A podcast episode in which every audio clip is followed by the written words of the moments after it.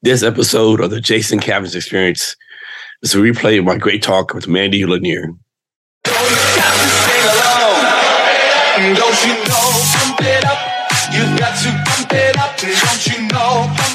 This is the Jason Cavness Experience, hosted by Jason Cavness. Join Jason as he talks to small business owners and startup founders and other interesting people as we gain great insights about business, people, leadership, HR, and how each guest strives to be great every day.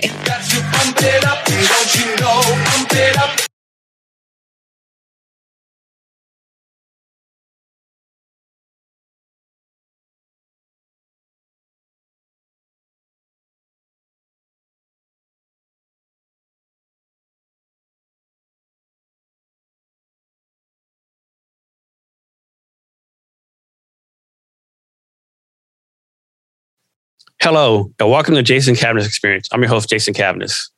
The Jason Cavness Experience is brought to you by Cavness HR. At Cavness HR, we deliver HR to companies with 49 fewer people through our HR platform and by providing, access to a dedicated HR business partner. And our guest today is Mandy Lanier. Mandy, thank you for being here today. Thank you so much for having me. Mandy has an MA of Economics and CCHT and is a performance coach and a three-time founder with 20 years experience leading teams, large and small, in the military, corporate, and clinical world, worlds.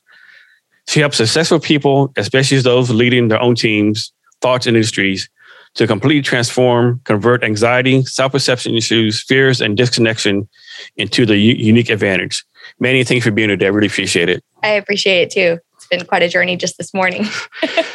yes, yes, that was pretty interesting. Sometimes things just go like that, unfortunately. I uh, I went to Jason's last um, location this morning. And I said, it's not every day you can show up an hour late to something and it still works out. I guess it means you kind of special, right? yeah, you too. So, Mandy, what is a CCHT? As a CCHT stands for Certified Clinical Hypnotherapist. And this is an interesting thing to stick in the back of my letters to add in the back of my signature block because I am a trained hypnotherapist but I don't market that way for a reason. Because, in my opinion, the word hypnotherapist is actually really distracting and not really indicative of what I actually do with people because it has the word therapy in it. I don't know how you associate the word therapy, but for me, it's something that we do for a very long time that's not very fun and may not actually create an actual tangible, experiential, permanent change in a short period of time.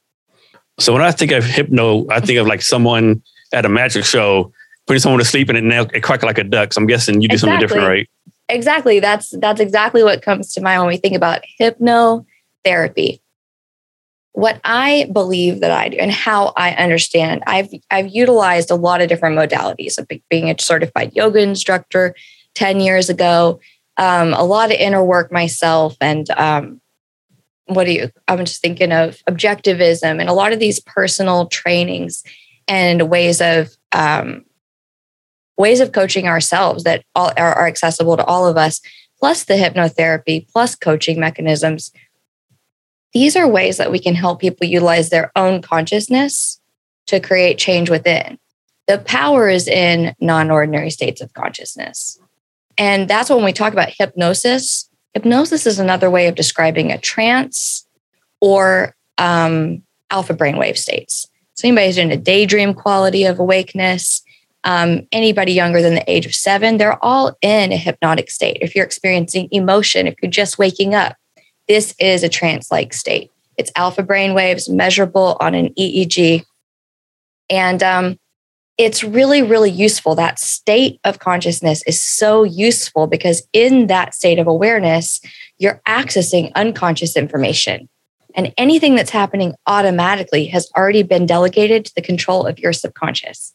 So, to make change in the subconscious, it's best to get direct access to it. So, I hope that that's is a lot of jargon and a lot of like lingo, but hypnosis is a very distracting and like loaded um, word that has associations with like swinging clocks and stuff like that, swinging watches and being out of our own control. I prefer to describe the work that I do as helping people access their own non ordinary state of consciousness so we can make change happen permanently and self self fulfilling from there. So, how do you get certified with this? How does that process work? This is also a major point of education and a great question. There are so many. I mean, the fact is, these are natural states to us. So, I'm a big advocate of this type of work of helping work through non-ordinary states of consciousness with people such as hypnotherapy etc continuing to be a non-licensed practice for forever because you can't hurt someone like for instance if you're a doctor you could potentially harm someone by prescribing the wrong medication if you're helping someone access essentially their own natural alpha brainwave states you can't harm they can't harm themselves and you can't harm them. So it makes sense for this to remain non licensed. That being said, that makes it kind of difficult for a consumer to distinguish between practitioners. The best way you can do that is through the board that they might be certified through, or the amount of experience that they have, who they got trained by, what lineage, etc. But it does make it quite open. Does that make sense? It does. Let's change subject fast, real fast. You've done a lot of traveling. Can you focus on your travels to Antarctica? That's be that's a great story. I'm thinking. yeah, I remember one time I was sitting in the airport in um, Argentina, and my sister messaged me. We were talking on the phone, and she said, "Aren't you about to travel to your seventh continent?" And I said, "I guess you're right." Um, when I watched uh, March of the Penguins about 15 years ago, I was sitting in the seat in the theater, and it wasn't necessarily the animals that got to me. It was the pristine, spacious, crystal, quiet landscape where there was like no one to be seen anywhere. And it just seemed so peaceful. And about five or six years later was when I first set aside time and scrape together every dollar that I could to get myself onto the the third free bunk in a triple bunk room in one of these ice hardened vessels to take me all the way down to Antarctica through the the um, Drake Passage. So how long was your how long was your visit there? The trip itself was 15 days total. Um, but a lot of that, you know, was travel. So you traveled on a boat by by ocean. Yeah, it's like essentially from Seattle. No, no. At the time, I we fly all the way down. You can get to Antarctica through South America, through Ushuaia is one of the ports, the port of calls down at the south of Argentina. Um, you can get there through South Africa. From South Africa, you can get there from New Zealand. And so at the time I was in the States, I was up in Atlanta. Okay. And I flew all the way down. So this like on your bucket list to go there or something you'd always want to do? Or what's the purpose you going there? Just to have fun or? I just was kind of obsessed from seeing the movie and I was like, wow, there's no people down there and I love people, but to be in a place of nature where all you're hearing is the sound of quiet, it's a really special, those moments, you know, you they make an impression on you. And uh, it reminds me of some of the times I spent in the mountains too. So I'm guessing their big tourist thing is like bringing people to visit and like do nature stuff. I'm guessing. Yeah, it, the thing about the thing about traveling to Antarctica, even though it was definitely a tourist experience, um, it's still so remote and so rugged that certain times of the year you can't get there. And even on our trip, had the canals or the, the passages that we had planned in that massively hardened, ice hardened vessel that's there to crush through pack ice on the ocean surface, certain places in those canals could get too iced over and the boat wouldn't be able to make it through. So it's really an adventure to get there. You plan, on, you plan on going back anytime soon? I would really love to. Um, but we're seeing a lot of destruction and, and loss of the ice down there, which is, of course, affecting and being affected mm. by so many things. So it is definitely close to home and kind of heartbreaking to um, it is definitely a little bit heartbreaking to see the loss of ice down there because I remember it so clearly. So keeping it kind of personal, you do rock climbing and alpine pocket, alpine hiking. Are those the same things? What's what's the difference in how do you get involved in those? So, alp- I, I describe them in three different ways because there's alpine climbing, where you will actually navigate through remote terrain in the alpine, which is like uh, mountain wilderness, um, forested and and uh, mountain mountainous wilderness. And you can climb like there's there's hiking for sure, but you can also climb up mountain. Once you're out in the alpine, if you're going to climb up a mountain in the wilderness, these aren't set routes. How do you get up a mountain? Either you're going to be taking rock lines up where you can affix gear into cracks um, and protect yourself up the ascent, or there might be ice flows down some of those crevices if it's cold enough and if the conditions are right. So, certain routes up mountains you can only get up if the ice is in. So I really wanted to be in some of these remote places. So I learned with the help of a lot of people who are really dear to me over the years how to lead rock and ice climbs. So I could be free to choose various routes that were even more remote. Is one of them more fun than the other one or more like um strenuous or whatever? Well, that's an interesting question too. Ice climbing is kind of a suffer fest. Um, I'll give you a picture of it. So you're using axes, which are made of metal, gripping onto them, hopefully not too tight, if you know what you're doing, above your head in the cold against ice. So there's like blood flow loss there a lot. And you got like gloves on and stuff. But no matter what you do, you're gripping against these metal pieces against ice above your head. Like your hands can get really cold and um, your body can get really cold too and of course it's there's aspects for sure of fear and um, just general discomfort from being very tired uh, working your way and navigating in the dark et cetera to get to some of these flows at the start before the sun comes up and starts to melt conditions or otherwise so just a lot of different memories coming to my mind right now and on top of all this, you also do marathons. So you, are not the you're not the sit at home type of girl, do stuff easy. You know, you're like going out there like doing some hard ass shit. You're I, unfortunately most of what we're discussing is in my past at this point, so I don't want to give anyone the wrong impression. yeah, we still did it back in the day, so that still counts, I think. Yeah, I definitely liked to hurt myself. Long distance running is definitely about suffering. So, talk some about uh, leading teams. Um, like, is you have a small team of like five or six, a large team of like 100, 200 is that the same method you use, or like is it nonprofit different, corporations different, startups startups different, or is it like leading a team is leading a team? Yeah, I love. I I just said to I said to you before we started recording. I was thinking I probably wouldn't get that question from maybe anyone but you.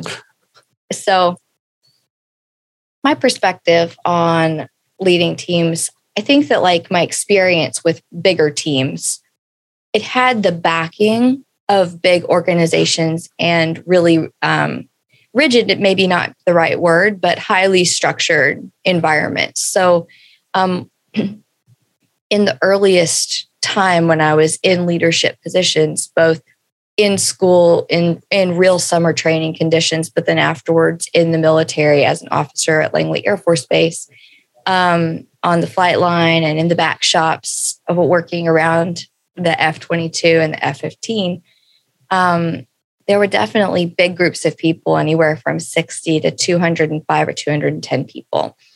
But as the officer, you have a lot of support and you rely on the support of your enlisted corps and your prior enlisted. So, you know, I mean, uh, you don't, there, no one is doing it by themselves. And I think in the military, more than any other place that I have remembered being, it's definitely more like a hive experience where everyone has a role and they support each other. But that's what makes it kind of powerful, but also really fun. It means that even the leader is not doing anything like they're not the one in charge in a sense. There's such a shared degree, I think, if organizations are running well, there's a lot of shared responsibility and a lot of shared commitment to the outcomes that we're trying to achieve. And that's necessary. How have you dealt with this in the past? Like you, you brought in, like, you know, help an organization and the leader is saying one thing, and then you talk to people, it's like direct opposite. How do you work through that? I've learned a lot of lessons in my life too, you know, and I, what comes to mind is my own imperfections and my own failures and the, the things that I said, wow, you maybe could have done that better or differently. Um, I don't know that humility was like ever my specific problem. Maybe, maybe too humble sometimes, like maybe lacking in self belief was where my Achilles heel was growing up. Like insecurities that we can all feel sometimes. You're in a position where it would seem on the surface that you're expected to know the answers. And even if you can be humble and ask others for help, um, this is where this really does kind of connect the dots between my past and what I help other people with now. You can project confidence, but are you really feeling that on the inside? If you're not really, really, really, really, truly feeling that on the inside, like, man, I'm amazing. Almost like a fake it till you make it thing, right? Right. And it's, it's understandable that that's like a tool or a strategy that might be useful sometimes. But if you're feeling like you're doing that all the time, you know, then you're really just trying to bring yourself, trying to muster the energy to project that confidence for others as much as for yourself. That's a really trying and a really um, exhausting experience.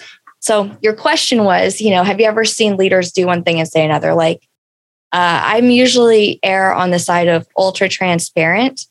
Um, so it is difficult. I think it was difficult in the past for me to see certain values in organizations be spoken, but not lived out completely throughout the organization.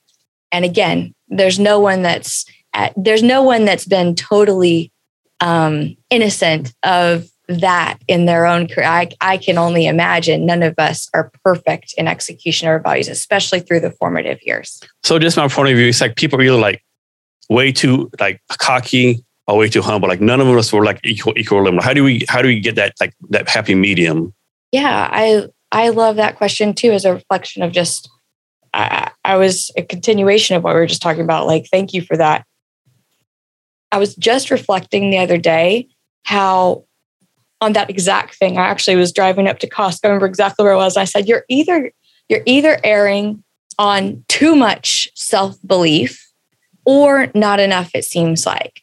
And the experiences that you have, I'd be interested for anyone listening. Like, does that ring true for you? The people that you're around? Because the people that are really, really executing close to that healthy middle, that's I think that's the sweet spot of personal fulfillment, but also a real gift when you can interact with someone like that. So I've definitely felt like the goal is to get to that healthy middle.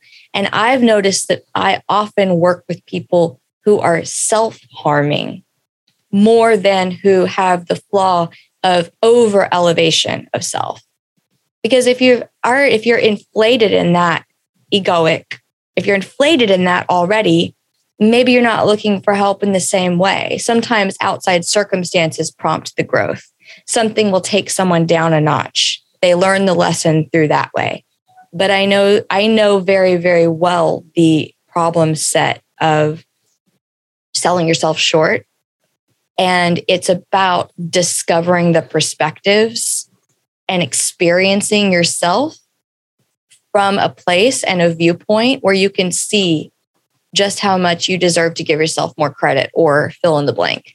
Does that answer your question? It does. So I have, I have a big problem taking compliments, right? Like so someone tells me something, a compliment, I think, well, I only do that because they want to, they're trying to be nice, right? They don't really mean it. Or if I do like a product or event, whatever, they say, man, this is the best way, whatever. I think, well, if you know what really went wrong, you wouldn't think that way, right? Because that's one problem I have.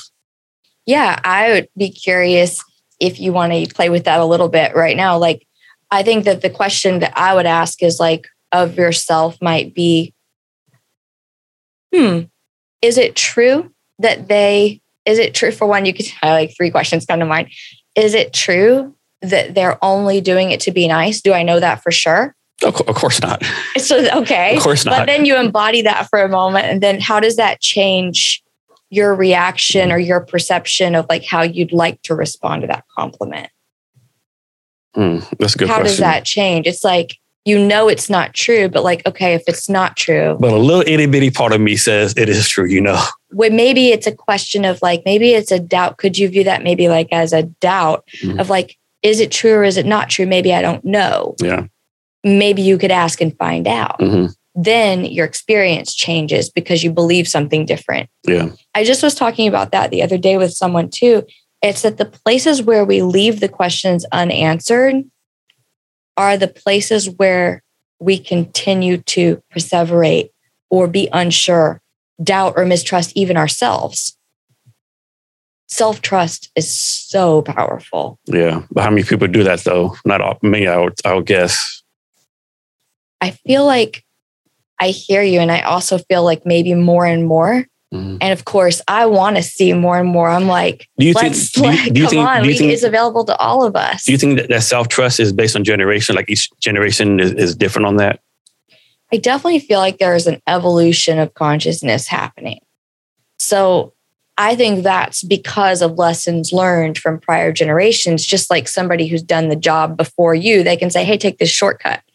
It's kind of like with the memory that comes through technology and history, et cetera, together, we now in the current generations are experiencing even ourselves in a different viewpoint because of lessons learned from that Yeah. can already have been accomplished. It definitely seemed like definitely seemed like baby boomers generation more like suck it up, buttercup, you know, work through you know, you don't need feelings for like more more current generation like no more focus on mental health, which is a good thing.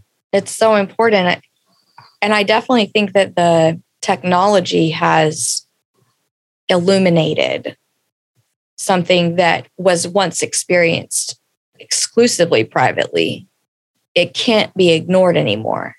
It's like it's it's like the the pus soup seeping out of the wound. Like it's in full view now when we're operating at such pace and at such scale with industry it starts to become the company's problem. Mm. But um, I definitely think there's a personal aspect of like individual liberty and freedom where people are feeling more and more empowered and free, which is in all cases positive. So Free man, to share experience. Mandy, what what's a power play? What is that? It's just a funny name for the framework that I created. So I think uh, I've I've gone back and forth about frameworks, you know. I think it's useful to have them, but my fundamental philosophy is that there are no new problems and there are no new solutions. So what can be packaged in a certain special way through marketing, if it's working for people, it's really ancient wisdom. And the fundamentals are what really make change happen. And so the pillars of my framework are confidence, clarity, leadership, and power. And I also think of the pillars as outcomes that we want to have. So Mandy, I think you do a good job on your website, like laying out like who you like your like quote unquote your quote unquote perfect customer is. But how like somebody applies to work with you, how do you really determine they're the perfect customer for you? Uh, I'm guessing that's a process, right? That's a great question. For for years, I refused to choose any specific demographic because I really believe I'm helping people use their consciousness to transform lifelong narratives permanently. It's not about what age you are. And this is just a core value of mine. It's a very, very, very important core value is it doesn't matter how old somebody is or how young someone is, they can be my friend all the same.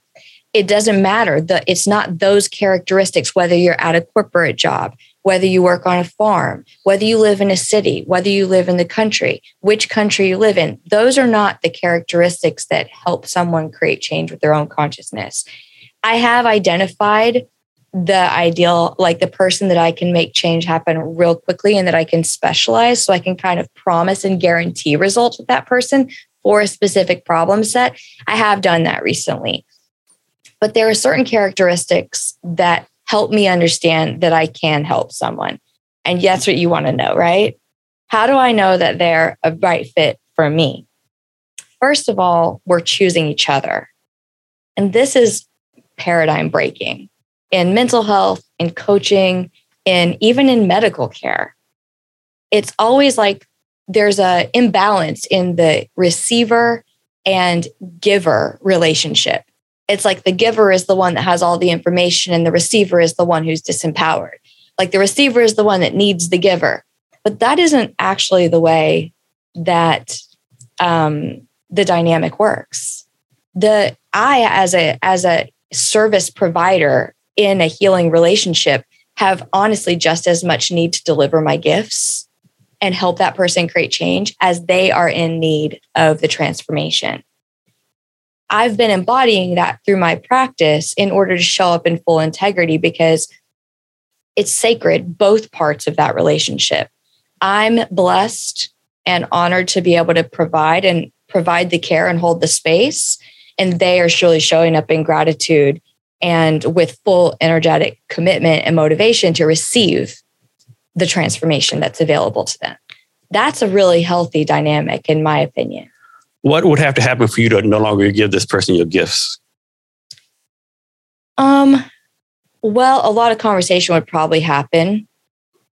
Let me share with you what I sort I just kind of like sidetracked myself. I'll share with you what the the qualifiers are to step in in the first place because I've definitely done a lot of soul searching about this. Um, let me see. I literally just updated something yesterday about this very thing. I think about it all the time. Proper selection is the bridge that trust walks across. If I'm not choosing properly, then how do I know we're in alignment that I can actually help them create that transformation, right? Or that I'm the best person for them? It comes down, in my opinion, to a few things. Um, one, is there a basic, is there actually um, is the issue in my expertise? Is the issue in my area of focus? Is the issue in my area of experience? And also, is it in my scope? First and foremost, there's that question. Because if somebody comes to me with a broken arm and it's actually like bones through skin right in front of me, what I do isn't the best resource for them, right? Also, if somebody has an illness, they need antibiotics I am not the best person. They need antibiotics potentially. Now I can help them with other aspects. Um, and the work that I do can certainly help people heal their physical bodies dramatically. But that's not my area of focus. And those issues aren't in my scope. But once we know something's in my scope and that it's in an area where I focus and where I have experience and expertise, those would be anxiety, first and foremost, depression, diagnosed or otherwise, you know, depression with a little d, and confidence, fear, or um, self sabotage, like self perception. All of this is identity work. These three issues are the areas where I specialize and focus with people. They're the symptoms that tell us that something's unconsciously needing support. That's how people know that I can help them. How I can choose that we will be a good fit and the work will be effective for them is three things. Are they mentally invested? Are they emotionally invested? And are they energetically invested? And I can give you an example of all three of these things. Would you be interested in that? Yes, of course. so, mental investment is about truly deciding what you want and continuing to choose it, as well as the process that you're going to get to receive it. So it's about stepping out of, I don't know if this is for me. What about this? Maybe this modality isn't right. Well, let me understand the science some more. Eventually, those questions all get answered, and then you step in. Skepticism is really difficult to work with. And I can help people with skepticism at the very first start. But when skepticism continues through the process, it wouldn't be a good fit because they're not totally mentally invested. They're still deciding or unsure. Makes sense? So, emotional investment means they actually want it. It's one thing to say, I'd like to have this, but it's another thing to desire it, to be hungry for it. Does that make sense? It it's like a player that's real hungry on the field. Hmm. Coaching someone who doesn't want it that bad and somebody that's hungry, those are two very different experiences. And you're going to see very different outcomes from those two players, regardless of the fact that they could have almost the exact same physical characteristics. Does that make sense too? Makes a lot of sense. Emotional investment. Energetic investment means you're actually putting yourself into the work. This includes the financial piece. So, money is just energy. We can choose, we can put our emotional investment and our mental investment into action and make it real by one, paying for services, but it doesn't just stop there. It's not just about forking over the cash, it's also about putting yourself and your energy and your effort into something, continually investing it into the work. And that may sound like high standards, but because there's wobbles on the path, you know, but over the course of days and weeks, all those things have to generally be there. And for a great fit client, which I see all the time, and I'm working with these people all the time, it's not hard to show up that way. That when those factors are in place, we we make stuff happen. Now, do you do this like one on one or like one with a, a, group of 10 people? And is it all in person or is it virtual? And then final follow up, is it all this in Seattle or across the nation? It's across the nation and outside the country too. Fortunately, I mean, like I've been very fortunate to help people in multiple other countries in Europe, um, for sure, Canada, Australia, Singapore, um, a couple other countries in Asia. I worked with someone in China, um, South America.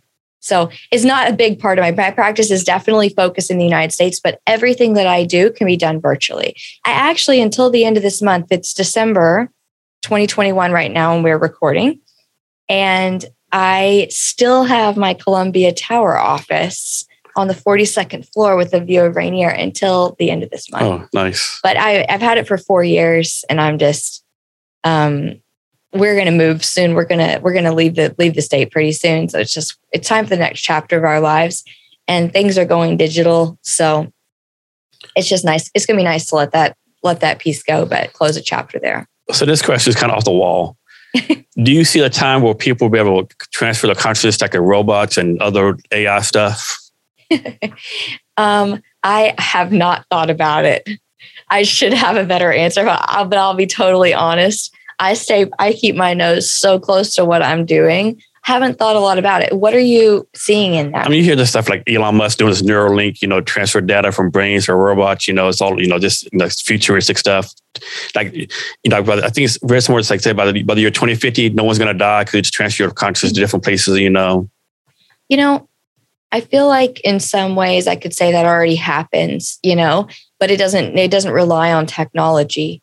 Um, and I'll just leave that one leave that right there. But as far as technology goes, I personally, when I hear stuff like that, I find it pretty curious that anyone's so interested in it. Like, um, I am really interested in a natural way of living permanent per- personally. So I find it curious if someone has enough time free that they're worried about their next life. I'm like, I'm pretty present to this yeah, moment. Yeah, right they're, they're worried about, you know, what's the word I'm looking for? Like, um, um, oh man, I gotta bring it like you know the word like when you want to you're worried about your future like with future generation think about you your legacy yeah your legacy the word right. your legacy right and, and thinking and if that happens like do you want everyone to do this like I mean I have people in my family like no nah, I don't know you could keep on going like you're not a good person right Oh, I mean, I mean, that's really funny. I I don't know. I feel like I don't. I honestly don't align a lot with the idea of legacy either, and that's actually kind of I think an unusual statement.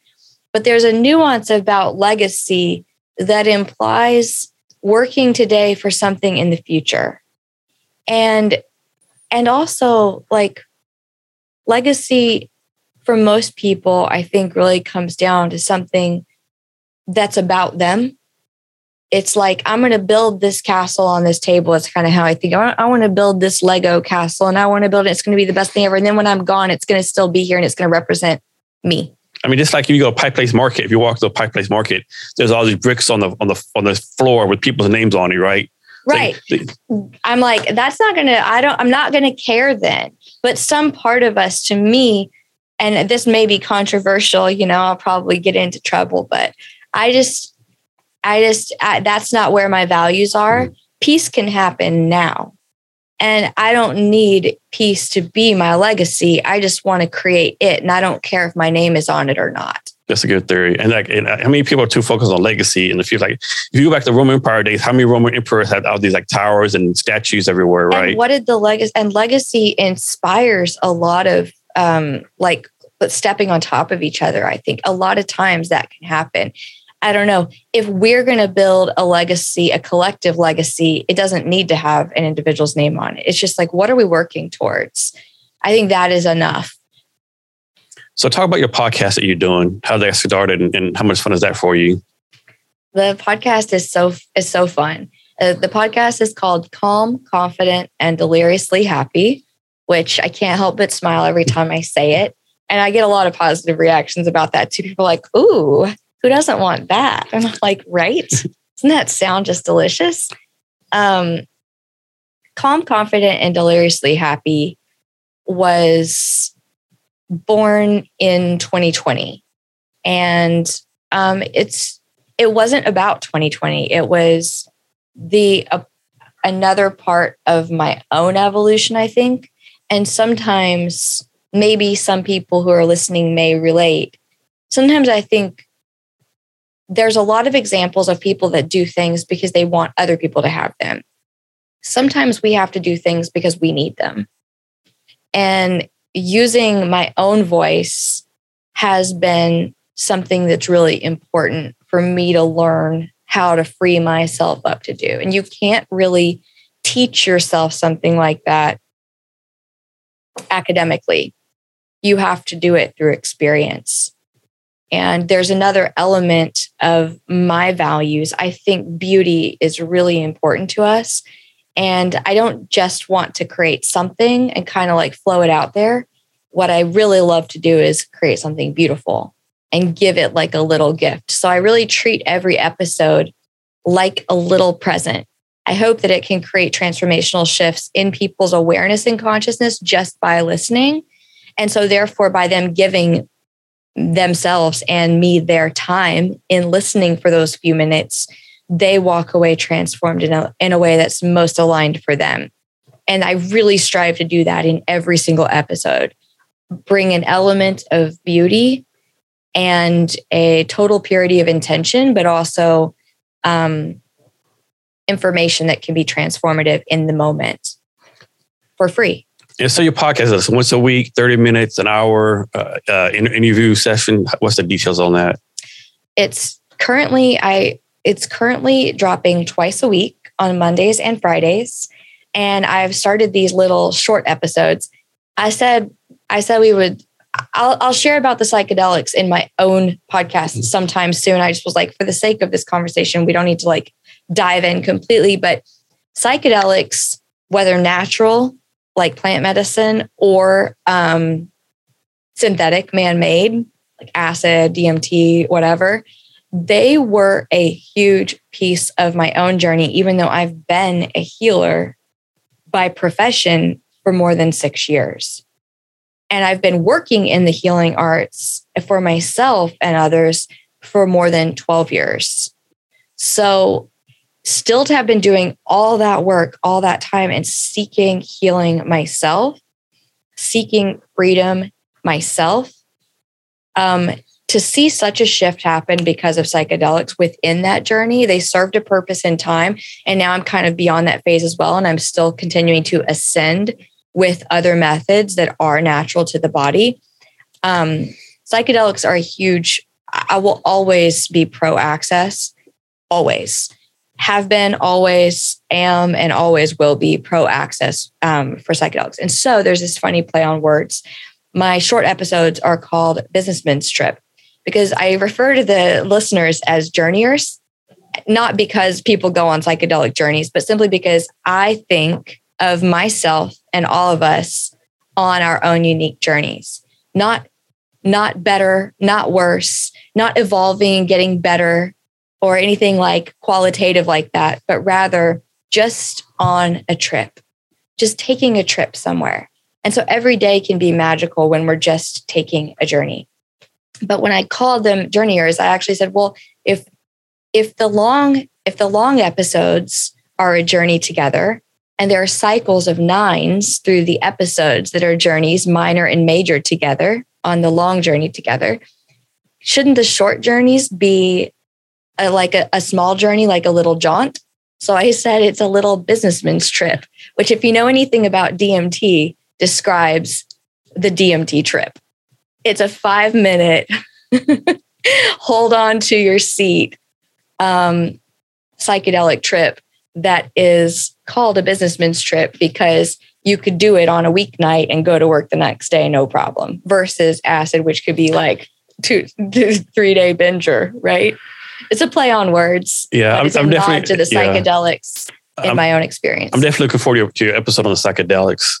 And for those who don't do podcasts, I don't care if you do a, a minute podcast, hour podcast, to release twice a week. That's that's a can be a heavy lift, right? oh yeah, I definitely. This is the suffer fest part, right? I'm like asking it of myself. I know that it's I have the, the thoughts are there, the the content's all there, and I feel like the quality's there too. That's where I check myself. If the quality is going to be there, then um, the podcast is something that I can give for free.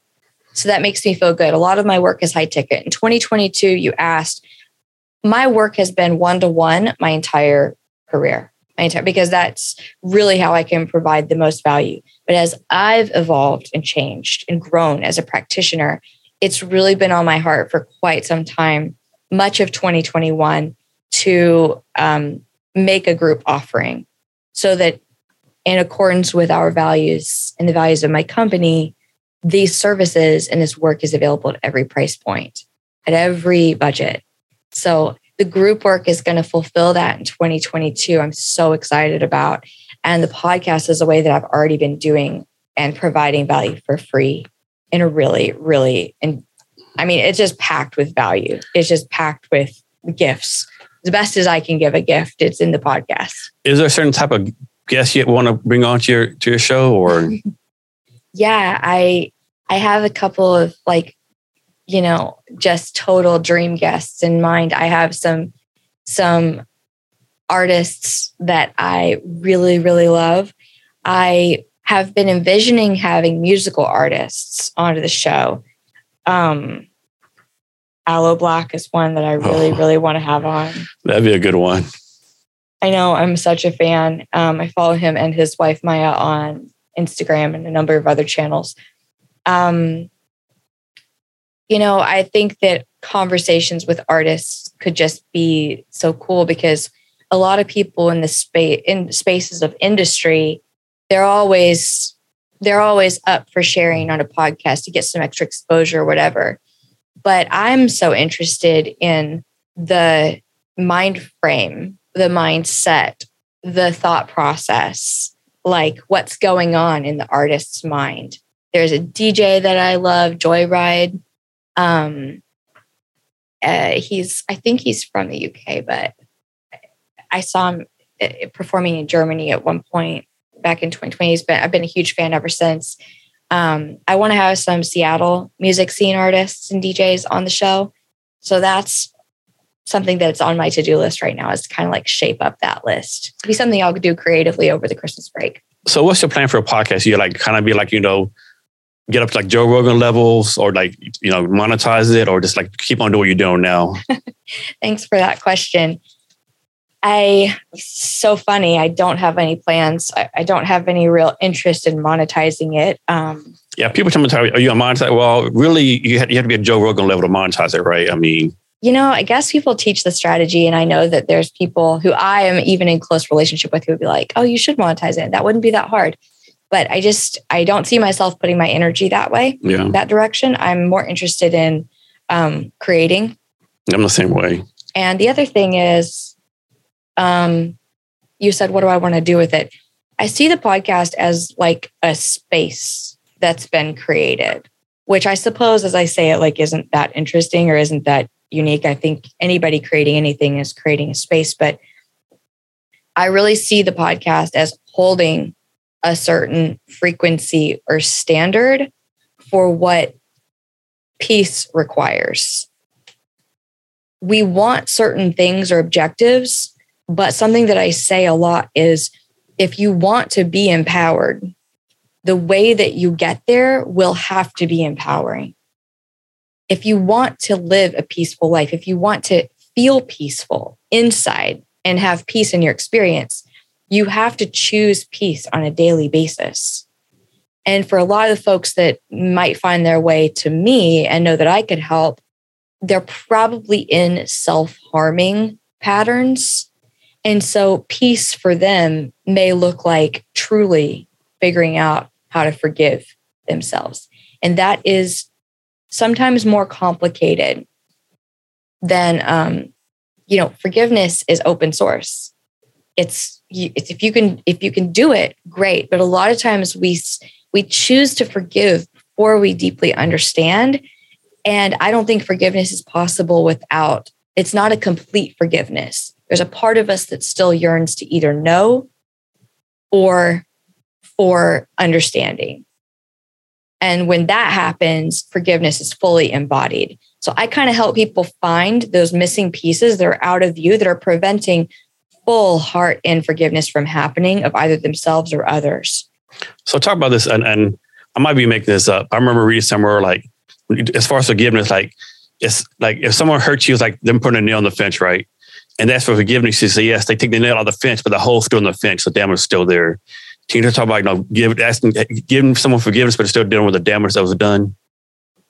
If that makes any sense. Yes, yes. I'm just thinking about it because I've heard that before too. That I think that yeah, you're kind of you're kind of a you made me curious. I think of it more like if you were what's that scene in the Matrix? I'm going to really be a huge stork right now and talk about the Matrix. you know, I mean, what if like you were what if you were in some Matrix like moment and there's a bullet that's coming at you, but you could just cave yourself out like this?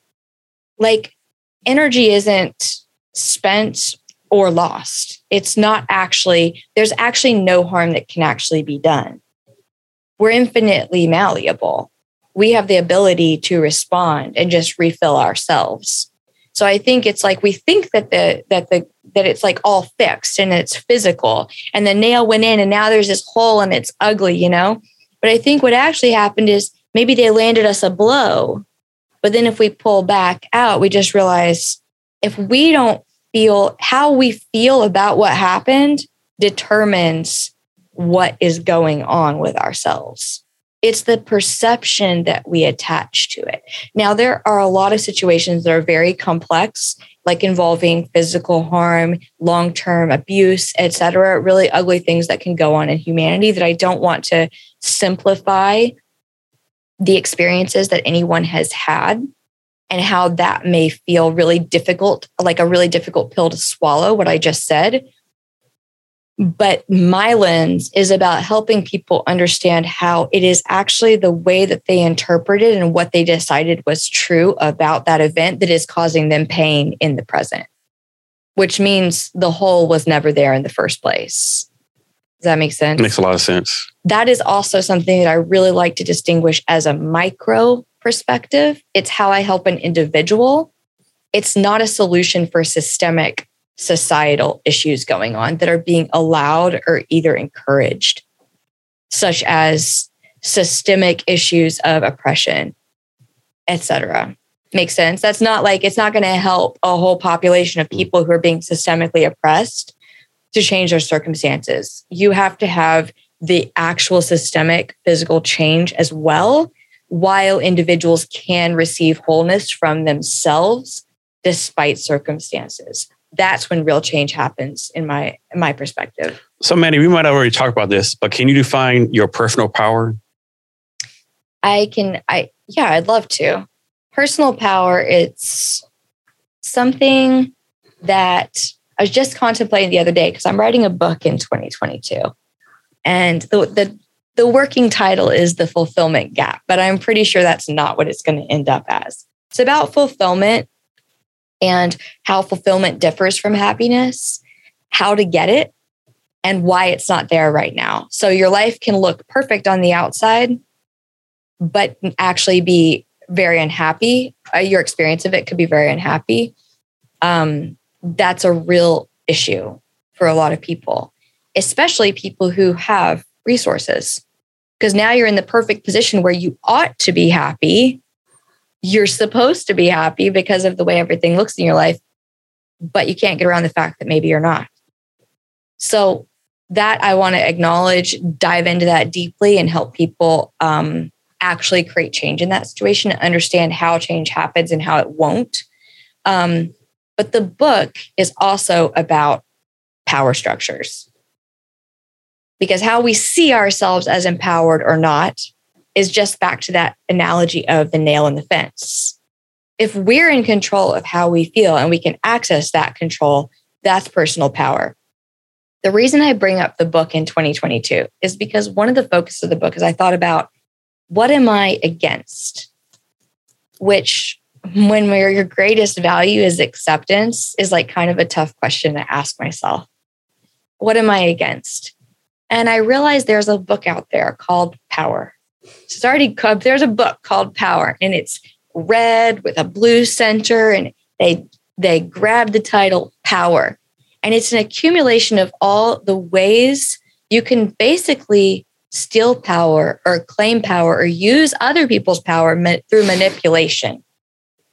Through centuries, there's been all these techniques of don't outshine the master, never make other people do the work for you, like all this crazy stuff that I'm just like, and you know, it's it's a little bit sensational. And the book it, it got a lot of it's a classic at this point because it's such a great compilation of manipulative techniques to steal power. Personal power is about the fact you don't need anybody else's power to have power. And there are different types of power than what are in that book. In fact, all the ways that I think are the most powerful ways of being, such as how many times can you absorb the blow and then come back unscathed because you're in control, that's not captured in the book. And I think that that's kind of what I want. I'm curious and I'm doing some research about like, why were those missed? Why are those forms of power? How many times can you forgive? How much space can you hold? Is that making sense? Those are forms of power. Why aren't they in sense. the book? I mean, only the manipulative ways of power are in the book. And it seems to me that that's really obviously missing a huge piece. And I bet it was intentional for a reason. But I'm just curious what the reason was. And I yeah. want to uncover the rest of the picture. So when you're talking, I, I thought uh, of the Machiavelli's of Prince book while you're talking about all this stuff. Yeah. Really? What yeah. are you thinking of? Just like how it, like, it's, it's like the master manipulative book, the manipulative book back in the day, you know, how to take advantage of people, all that kind of stuff, you know, like how to yeah. use power, you know, even back what 13, 1400 a day. And a lot of people still use that as leadership now, you know. It's so true. And I think, I mean, that stuff happens. And I think those those techniques are employed all around us. But the, it's been painted as the as the definitive power, evidenced in part that the book is titled Power, like this is all inclusive. And there's a rest of the story and those forms of utilizing power, what real personal power is, in my opinion, is about how you use power. Mm. You could call that, I've thought about this a lot. You could call that the power, like what your intention is behind the power, what's your intention with power. Like, I think that matters. That to me has value. Those differentiators have value. What are the values? it's like stepping one layer up further. Do you know the concept of scalars, like vectors versus scalar measurements? I, I don't. I, it's stuck in my brain from like engineering classes back at the academy. And um, the, at the Air Force Academy, even you take so many engineering classes that even the English majors leave with bachelors of science. it's for real. So, um, scalar quantities it's like um, now I'm gonna now I'm gonna lose it, but I, I wrote it down at home because I was re, I was re-researching and re- reorienting myself. A vector is like acceleration. It depends which direction you go to, whereas a scalar is just speed. Speed doesn't have a directional quantity to it. It doesn't have a directional aspect to it. It's just 66 or 50. But acceleration has a directional aspect to the force. And then and temperature. Temperature is just a scalar it doesn't have a directional quality to it. And I thought that power is something like how much influence can you exert? Is the that book is a scalar way of looking at power. So I mean, yeah. I think if you if you look at power through and give it a directional quality too, if you give it that directional quality of which direction are you using your power, then I think that that's a really interesting um, that's a really interesting exploration. And I think it gives, it has the potential to give people who are experiencing um, very difficult to pinpoint um, experiences, like difficult to put words to. I think a lot of it's because of the nuances of how power is being, how their way of utilizing power is different than in others, than other people around them, perhaps. Do you use it to manipulate or do you use it to truly recycle power back and give to others? And I'm not saying there's a better or worse, but those two experiences are very different. Can you talk some about what you're doing now? Like, I'm pretty sure you didn't go to some job fair to decide to do this, right? Like, how do you go in this career path? And also talk about your entrepreneur journey, like kind of combine those two stories if you can. Yeah, I, you know, I used to call myself an entrepreneur, but I, I feel like it's less so now. I think I provide services through a business front. I, I share my life force energy with others through a business, which gives some legitimacy and helps us transact um, in modern society. But uh, I'm a healer. So I help people heal themselves. That's what real healers do. Nice. Um, so back to travel. You traveled to 26 different countries, correct? I believe you said. Yeah. Yeah. I think it's more by now, but um, exactly. Somewhere, somewhere around there. And if, if you asked me to list them, I would be in real trouble. I'll ask you this. I'll, I'll ask you this. Can you tell us a place you went to where you had a lot of fun, but most people are like, you had fun there? Like, why do you even go there? hmm. That's a good question. I feel like, okay, this this is not meant to be evasive. I just feel like I kind of will have fun wherever I go. Mm. Um, so probably a lot of places. I, I used to have a travel bug. You know, you used to feel like you'd have a bug to see everything and do everything. But at, that was in my earlier years, in my 20s. And I started to realize that every place is so different. And every time you go to a different place, it's a little bit the same. You're going to experience joy, uniqueness, this really beautiful and rich culture. Like everywhere you go, you're going to find this whole universe of culture and personality and tradition in that place. And so I kind of started to realize that it'd be less beneficial or interesting to me to try to like absorb all the different thousands of cultures in the world. And that's where I was doing so much travel. And then I've kind of like brought it back home in my later years. I was doing travel and experiencing the richness of all these human experiences. And then I thought, I want to take this, experience, I want to take this time and energy and explore remote places.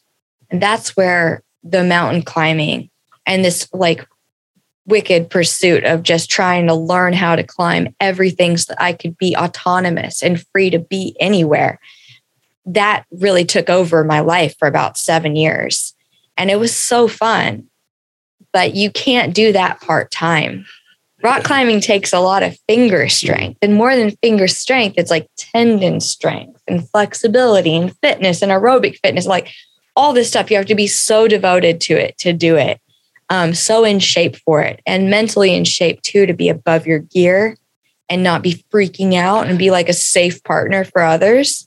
You have to be plugged into the weather. You have to be plugged in with partners. You have to be available for them when they're available for you, or else you can't you can't really do that stuff by yourself. Anymore. Yeah, I'm guessing you can't go ice climbing with four random people you met like 10 minutes ago. You can't, and you can't go tomorrow because you get the day off. You know, you've got to make go to Banff or Montana or Canada up on you know, up in the Whistler area or beyond.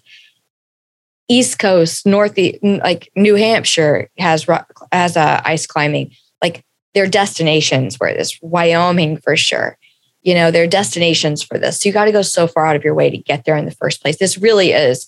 It was such a lifestyle at the time. So I was working in corporate and I was living this like real real split life, like almost like dirt bagging on the weekends while working this corporate job during the week and just running myself into the ground because you like leave the job on Friday afternoon, traveling into the late night camp, wake up at 3 a.m. and start hiking somewhere to make the climb. And then you're finishing up around 6 or 8 p.m., maybe 10 p.m. on a Sunday night, trying to drive back to civilization throw the dirty bag of clothes down and like wash up in the morning and make it to work. I mean, you'd be lucky if the laundry gets done all week, you know, like, and then you're trying to do it again. Just very, very hungry back then. So I kind of shifted that, that like obsession with travel in the world. And when I used to cook a lot or run a lot, and then I was just all into the alpine stuff. But to your point, when I realized my true calling, I really had to make some choices about how I was spending my time because this is a new obsession. Mm. This work has taken a life of its own. You can't you can't do it partially when people are in the thick of it with you and they trust themselves to your care. So I want to be all in for them too. And I'm finally reaching a place in my practice after like going into the I mean, it's been 6 years now.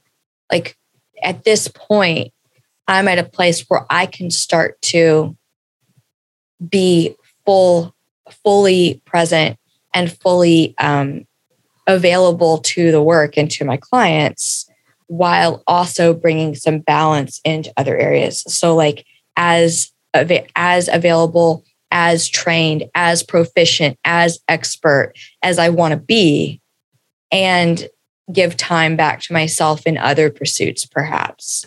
Is That's there, a huge gift. Is there a place you haven't traveled to yet that you still want to do one day? Oh yeah, I. Ah, what was I thinking of the other day? I mean, Alaska would be great. I do love icy. I do love cold, remote places. I see. I'd love to go back to Antarctica, but I have a feeling that it'll be very different. Yeah. So, Mandy, are you a life is to be enjoyed person or a life is to be endured person? I would say between those two, definitely enjoyed. But I think that peace is somewhere in the middle. I'm a lot more less about like chasing enjoyment than I am like appreciating the moment. I say I like to say that appreciation is gratitude in action. So like feeling gratitude or choosing gratitude can even just be a mental thing, but appreciation is how you put that into action. And I'm just such an action person anyway. Appreciation resonates a lot. So I feel like you can appreciate even the pain in life. So you don't have to suffer in in the enduring. Enduring can be enjoyable too if you just have respect for the sweet with the sour. Does that make sense? It does. Can you talk some? You talk a lot about leaving your comfort zone. Can you talk about what that means? Yeah. Um, what, where did you, do you remember where you saw that or heard that? It was, I Googled you. It was, I think a blog post you did. Probably. Oh, yeah. Getting comfy with fear. Yeah, that's what that it was. It's so funny that you pulled that up because I just pulled the same blog yeah. up two days ago to send to somebody. Um,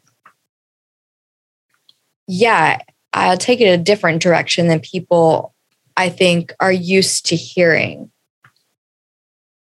my perspective on getting comfortable with fear or getting out of your comfort zone is really about respecting that you should be comfortable sometimes.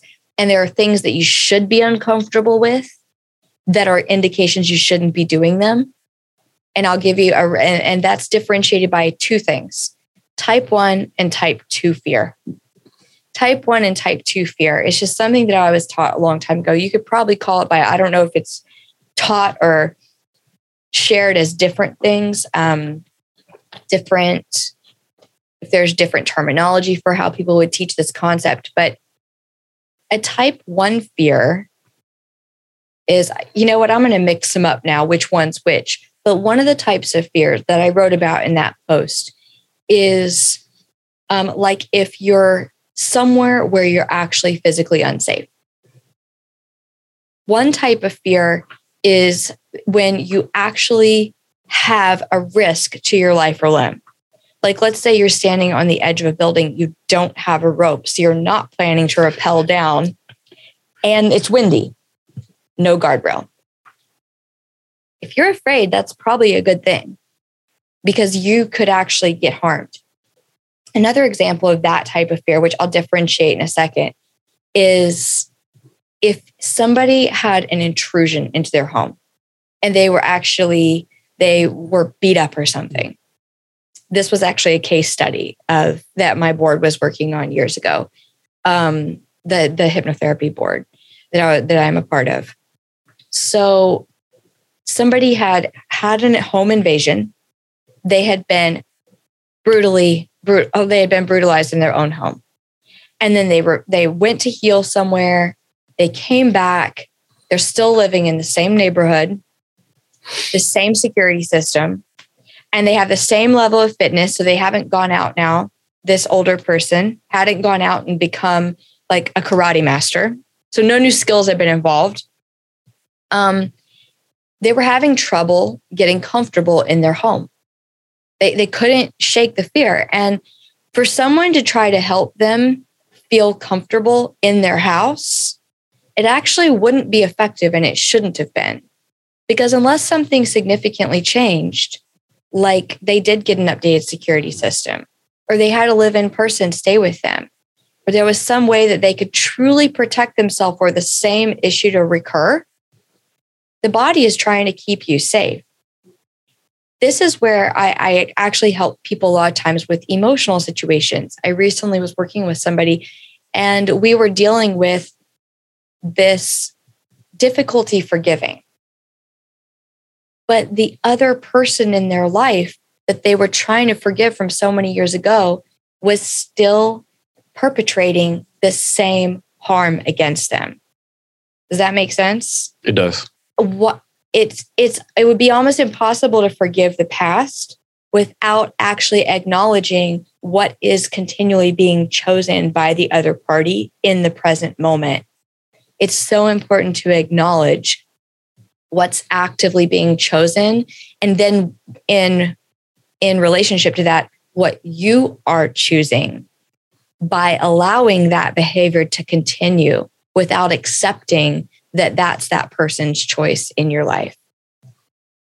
So, Mandy, you, does that does that make sense? Makes a lot of sense. So the other type of fear is like if you're just scared of, if you're scared of, um, if you have a phobia about something, but it's totally irrational, right? The type of work that I can do can help people get their head around which one's which, and also heal anxieties that are not helpful um, as well as anxiety, as, as, well as heal the reason that anxieties exist in the first place. So the underlying cause of anxiety is heard, acknowledged, understood, and responded to. So, Mandy, you, you, you, help a lot of people get better and help them do better. How do you make sure that you yourself are getting that you take care of yourself, that you yourself get better?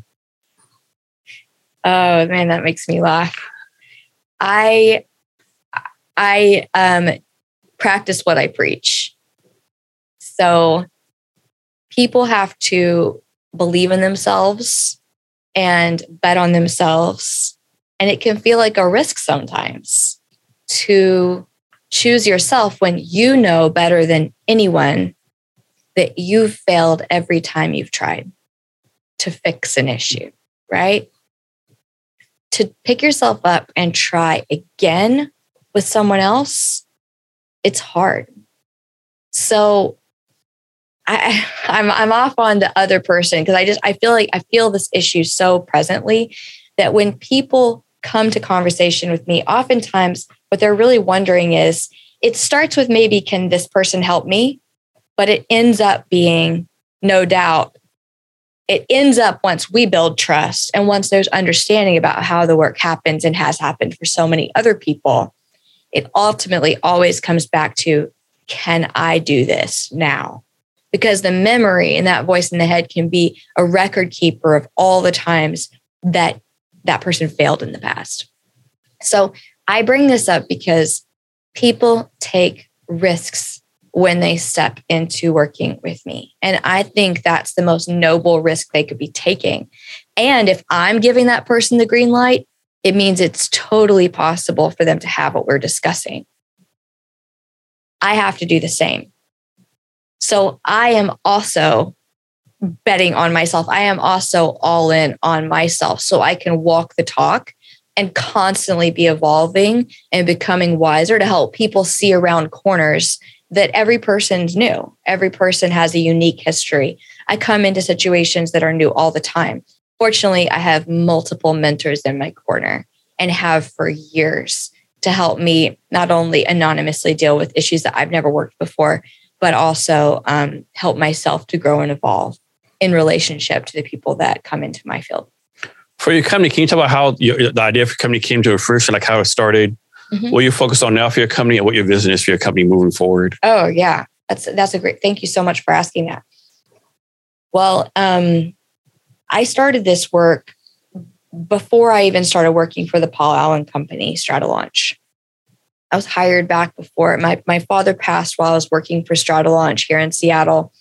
And um, I was already working at this business part time back back when. And um, you know, sometimes the loss of a job or something like that, I can say this with total total equanimity and peace today. But I lost a job with in a really, really trying and difficult circumstance, a job that they wouldn't, no one would have been able to pry it from my cold, dead fingers. Had, you know, so I wasn't going to leave this structure and this structured path in my life that I was walking down without something kind of catastrophic like jolting me off that path. So I lost a job and all of a sudden I was between jobs and I gave myself space to figure all that out. And in that space, I realized because I'd experienced this type of work before, I realized I was actually meant, like I was made to do this. And that's another story, which I don't think is super interesting, but like I know I was made to do this. It took a waking up, it took a jolting, a jolting awake experience for me to understand and that to occur to me. Then I just started down the path of trust. And um, in the meantime, I'm at training like in residence for four months, which is unheard of for hypnotherapy. People didn't do a training in a weekend online. And I was down there for like four months somewhere in classroom style. It was amazing. Um, and I got the job as I was I was kind of courted. It was a it was a really amazing like Kismet experience working with uh, meeting the whole team at Stratolaunch and being hired on there. It was such a beautiful and really, really cool working experience. But that next year, there was so much transition in Paul's company. Um, and my father actually was diagnosed with cancer and passed away within a few months of me being hired there. And after a year had gone by, I just said, you know, I'm working part time doing this healing work in Seattle. This job has been incredible. But with the passing of my father, I realized we don't have unlimited time here you can't do two things with excellence. So I said, what is really, what am I really supposed to be doing here? And I said, I would rather be 100% for people that are working with me as clients um, and doing this work full time. So I just kind of like jumped ship. I just was like, within a couple of months, we sorted out the details and I was like, all right, I'm going to do this full time. I think I had 30 clients under my belt at the time. Like, I was trained to the gills, but I was definitely leaping into trust and faith because I knew that I was on the right path. And um, I have been all in ever since. And it's been such a cool experience. Yeah, I definitely others in this way. I don't think too many people have had the attitude. I can do it later, right? Well, are you sure about that? You know, can you can you do it now? You probably should do it now, right? So many mm-hmm. people, oh, I do. I'll take this trip some other time. It's not ready, or let me take my time. Uh, well, are you sure about that? You know, I'm definitely more like you more like do it now if you can type of yeah. person. Yeah, I I always thought I could just. It wasn't really about multitasking. It was kind of about tasting everything in this life. And when I realized when you can help someone like actually change their life like in weeks. One of the first person i ever worked with was an alcoholic person. And you know the 12 step program just wasn't for him. And i have worked with people around substance since. I'm not um, i'm not a recovery center. And so there are some really really close parameters that i pay attention to about whether that's a fit to help someone or not. But the root of all addiction is is the inner emotional stuff there is a physical component of it. But I've never asked an addict of anything if the problem was purely, if, if they said, like, is the problem physical or is it emotional? They're like 90% emotional. The reason why people recur, the why they come back, why they drop out of their sobriety or whatever else, it's almost always because of that that inner emotional experience. If you can heal the inner emotional issues, what becomes possible with the addiction? You know, can't make promises that you can't keep, but you can help people to remove the biggest thorn in the side. If you do that, everything else starts to become a lot easier. So that was really early in my it, I mean, I saw that individual for five five five sessions, five meetings at the time I was working session to session. I don't do that anymore. But making transformations like that happen for people, I checked in years later. He's still sober. Mandy, is there anything uh, I should have asked you that I didn't, or anything, or anything you want to talk about that we haven't covered yet? No, I love the way our conversation's gone, and I feel like we're in a great place with time too. Yeah. I'm such an introvert. I asked you at the start yeah. of this if you are too. I mean, I can only go for so long. yeah, I'm, I'm, I'm definitely introvert. Introvert. Yeah. but people say, well, you have a podcast. Exactly. I can control it, right? Right. It's one on one conversation. Exactly. It's not no bullshit, small talk, you know, stuff you want to cover, you know. It's, yeah, people don't get it for some reason. Totally. Another thing that's kind of weird with me, so, uh, being an INFJ, I actually like getting in front of talking in front of people, right? Like I, I like if there's a crowd of 50 people, I'll talk in front of them, right? Give a speech, whatever. One on one, 50 times, not so much. Oh yeah. Right. That makes total sense because there is a, even the conversation, though it's like so stimulating and rich, you still have to recharge at some point. Exactly. Um, mm-hmm.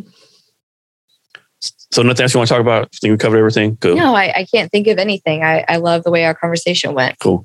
Um, so I understand you have something for our listeners today. What's that? I understand you have something for our listeners today. Yeah, we were talking about this before. I I kind of, you know, that things are kind of set. I spent. I'll I'll give a little context to this. There are so many free resources of meditation, this and everything out there on the internet. I spent a lot of years struggling with what to give for free through my business because while there were many things that were available at no cost, I didn't feel um, excited about sharing them because someone gives their attention to something and their time to something. I wanted them to receive something transformational for that exchange. If you're going to give your time to this free thing, I wanted them to receive something that I thought was valuable from it too not just information or something to have on the shelf, etc. And 4 years into my work, I met my current one of my current mentors. Um, and through a lineage of her modalities, et cetera, she's much more in the energetic side of things than I have been previously. Um, she imparted to me something that's free through her work that is also free through my practice now. So I was able to record this in my own voice. It's gorgeous listening experience. There's music with it, but it is a visualization tool. And I have seen it make changes happen very quickly. It's available at no cost. You've got to opt in to receive it. What you're going to do is you're going to get access to the portal experience. It has its own place where it lives in the portal. So you have access to this free portal as well. And there's a PDF companion that I created and the audio itself, which you can also download, drop right from the portal so you can have it on your device wherever. It's meant for daily use. You will likely start to see changes and experience changes if you engage the way that the instructions say with it. You'll be able to experience changes in your own experience rather quickly, like even within the first couple of days. And sometimes those can be dramatic. It's useful. Uh, see, I could go on and on and on about it, right? Um, it's you can find it at palladiummind.com. My business is Palladium Mind. Palladium is one of the elements on the periodic table. It's in the platinum group. So you can you can like imagine what the meaning of that is, but palladium is actually catalytic. So it's a catalytic agent as well, um, used in a lot of electronics. Palladiummind.com forward slash meditation. So that should be very easy. If you find your way to my website, just forward slash meditation and you'll be able to get it from there. So, Mandy, can you share the rest of your social media links so people can reach out to you? Yeah, absolutely. Um, I love Instagram still. I'm currently still on Instagram at, at Mandy Barbee Lanier. Barbee is my maiden name. Mandy, M A N D Y, Barbee, B A R B E E, Lanier, L A N I E R. And where else am I? I think that's the main one. I'd love for people to connect with me through the website because then we can connect through my email list. I'm really, really um, minimalist about emailing, and uh, but it'll help us remain connected because things and technology are changing all the time. Yes, and to our listeners, we have the link to our show notes and everything else in a gift from the show notes. You find our show notes at www.cavnesshrblog.com. So, Mandy, we kind of never talk. Can you give us any advice on wisdom or anything you want to talk about? Yeah, I was joking with you earlier that yeah. this would be the hardest part for me. um, sure. This is this is something near and dear to my heart. Um, it's one thing to hear someone tell you what you should do and it sounds awful easy when we get this advice like oh just do this or just do this or just do this have a positive attitude be grateful etc the one thing that i i think most differentiates my approach from almost anyone i've ever met there are two things but this one's really unique to me look at what's creating the misalignment to start with instead of just trying to adjust the behavior, I like to get really curious, and you can do this for yourself too about, I wonder why I wasn't grateful to start with. My guess is that there's pain there. And you getting curious and connecting with that would be the most beneficial and high leverage thing that you can do for yourself. It's also the most compassionate, which is why it's going to help you make changes happen the most rapid that is possible for you. And the second thing is anything or person that's telling you that you have a problem um, and what it is, and then like sharing all of that with you and just digging and digging and digging about what the problems are. Um, I think it's I think it's also um, really important for us to recognize that there is wholeness. And most of the experiences that we're having that are driving the significant issues in our lives that we're experiencing are issues of perception. So, for instance, someone who is and really incredible, they're incredibly smart, they're incredibly capable, they're incredibly loving, they're a great leader, maybe of a team, but they don't feel that themselves. They have every reason in the world to be confident, but the feeling experience of that is missing. That's an issue with perception, not of reality. They are capable they are valuable. They do add value. They're doing all the right things, but the perception isn't on board with that. That perception is happening unconsciously, and the reasons for those beliefs are unconscious are, are in the subconscious as well. So there's already wholeness, recognizing that there's already wholeness and acknowledging that really, really actively um, is a powerful place to start. Then you realize that you're working to correct a perception and you're on the right side of the table with the truth, which is that you're already whole. Does that make sense too? Makes sense. Makes Those sense. are the two things that I would give away. Mandy, thank you for your time today. Really appreciate it. Oh, thank you for having me. this has been such a pleasure. I love your space. Thanks. Um, I really, really appreciate you having me. Thank you. And to our listeners, thanks for your time as well. And remember to be great every day. Thank you for listening to this episode of the Jason Cavness Experience. Be sure to connect with us across social media at Cavness HR. Thank you, and remember to be great every day. You've got to pump it up, don't you know, pump it up. You've got to pump it up, don't you know, pump it up. You've got to pump it up, don't you know, pump it up. You've got to pump it up, don't you know, pump it up. You got to pump it up, don't you know? Pump it up. You got to pump it up.